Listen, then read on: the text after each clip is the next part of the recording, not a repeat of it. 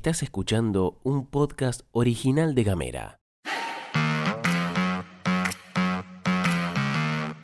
Hoy es jueves 7 de julio y tenemos varias cosas para contarte. Arranca la convencional y el tema ya está picante. Nos relajamos todos y el COVID avanzó unos casilleros. Río Grande se pone a punto para un nuevo aniversario. Bienvenidas, bienvenidos y bienvenides. Información Editorial. y buena onda. Las noticias en 10 minutos o menos. La pastilla de Gamera. Gastón Lodos. Flor Vaso. ¿Y vos?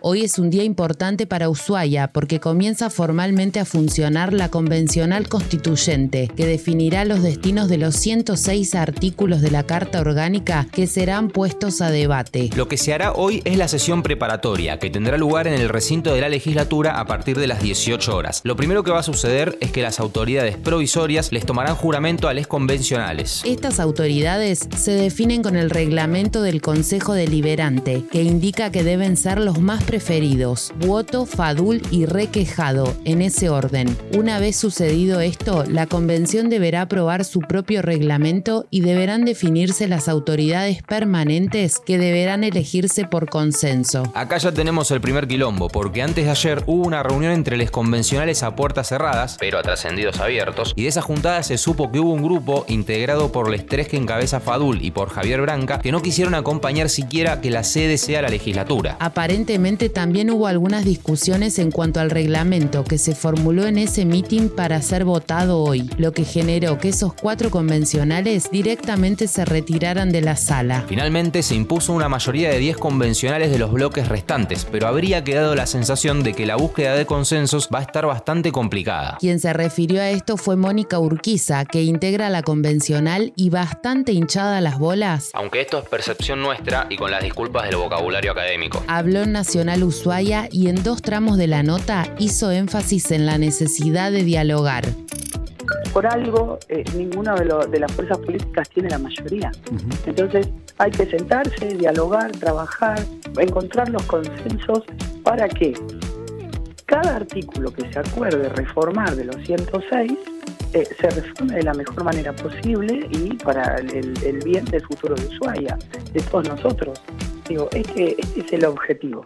Digo, después, por supuesto, están eh, lo- los posicionamientos políticos, esto siempre se da, se da en, en el ámbito legislativo, es un ámbito precisamente para esto. ¿no? Hay tiempos de campaña y hay tiempos de ponernos a trabajar. Esto también hay que, eh, hay, hay que entenderlo y, y hay que decir, bueno, ahora eh, nos ponemos a trabajar y después en el momento que llegue la campaña, eh, será la campaña, digo, y tampoco hay que subestimar al elector, porque el elector sabe lo que hace cada uno de nosotros. Este fin de semana habrá varias actividades en Río Grande en el marco de los 101 años que celebra la ciudad el lunes 11 de julio. En ese marco, el municipio anunció una agenda que incluye recorridas turísticas para conocer rincones emblemáticos, visitas a las fábricas, una kermés para todas las edades, obras de teatro y también eventos que recorrerán los distintos barrios. También habrá un fogón y según contaron con muchas sorpresas para las juventudes denominado Fuego Bajo Cero, pero además se va a estar llevando adelante Río Grande se prende, que del que ya te contamos acá, organizado por la Cámara de Comercio, entre otras propuestas que se van a extender durante todo el mes. Las actividades centrales serán los días 9, 10 y 11 de julio, con más de 800 artistas de la ciudad en escena. Toda la agenda podés consultarla en el sitio aniversario.riogrande.gov Vamos con una que suele ser un escollo para algunas familias fueguinas y esto puede traer algo de alivio. La Dirección Nacional de Migraciones habilitó un nuevo sistema de autorización al instante para el viaje de niños y adolescentes al exterior que se podrá realizar directamente en los más de 100 pasos fronterizos y aeropuertos internacionales del país. La disposición firmada por Guado de Pedro, quien tiene en su órbita a migraciones, sería más rápida porque se realiza sin turno, en cualquier paso o aeropuerto durante las 24 horas del día y más económica económica porque reduciría el costo del trámite en un 50%. Según se supo oficialmente, dependiendo de la urgencia de los pasajeros, ahora tendrán tres modalidades distintas para realizarla. La autorización al instante, la express y la normal. La instantánea tiene un tiempo máximo de hasta dos horas y se puede efectuar sin turno previo en todos los pasos fronterizos. Sede central de migraciones, Ezeiza, Aeroparque y Buquebus, por si pinta ir a Uruguay nomás. Mientras que la express puede llegar a tardar hasta 48 horas y para la normal es necesario sacar turno y tiene un proceso de hasta 10 días, es decir, que es normal. Hablamos de coronavirus porque esta semana se conoció a través del informe epidemiológico del Ministerio de Salud Provincial que se triplicó el número de casos en Tierra del Fuego. Según indicaron, del 26 de junio al 2 de julio se detectaron 52 nuevos casos de COVID-19 en Ushuaia, 68 en Río Grande y 15 en Tolwyn. En relación a las cifras de internación, en la actualidad hay 5 pacientes internados en sala general y uno en UTI por COVID en Río Grande y un paciente en sala general en Ushuaia. A nivel regional se conoció que las ciudades chilenas de Punta Arenas y Natales desde hoy retrocederán a la fase de lo que llaman medio impacto sanitario. En esta instancia, el uso de mascarilla va a ser obligatorio en espacios cerrados y en todo espacio abierto donde no se pueda mantener una distancia mínima de más de un metro.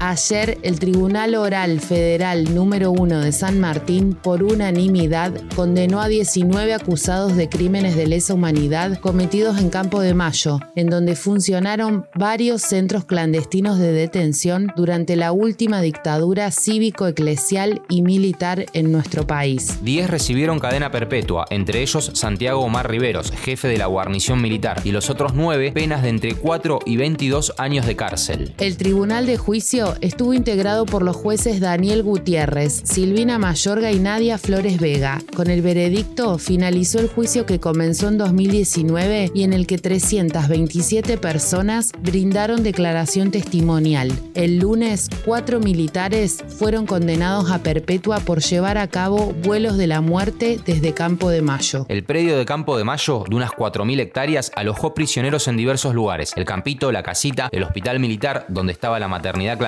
y la prisión de encausados. En el alegato, la fiscal Sosti estimó que pasaron por Campo de Mayo más de 6.000 personas y el nivel de supervivencia fue menor al 1%. Gamera es un medio multiplataforma pensado para vos. Mándanos un mensaje de WhatsApp. Al 549-2901-502990 Recibí nuestros contenidos en tu celular. y hablemos distinto. Antes de irnos te contamos que un pibe marplatense creó un traductor de lengua de señas a través de inteligencia artificial, un avance hermoso en relación a la inclusión. Nacho Gorriti tiene 20 años, lo cual me parece una desubicación. Es estudiante de la carrera de Ingeniería en Sistemas y su cuenta en Instagram se volvió viral al compartir su nuevo proyecto. La podés encontrar como arroba Nacho Gorriti. Nacho no solo comenzó a implementar inteligencia artificial para interpretar el lenguaje de señas, sino que tiene dos aplicaciones. Improratoria, la primera aplicación destinada a mejorar la oratoria de los jóvenes que participan en modelos ONU, y Roco App, una plataforma donde se puede escuchar música. Capo total.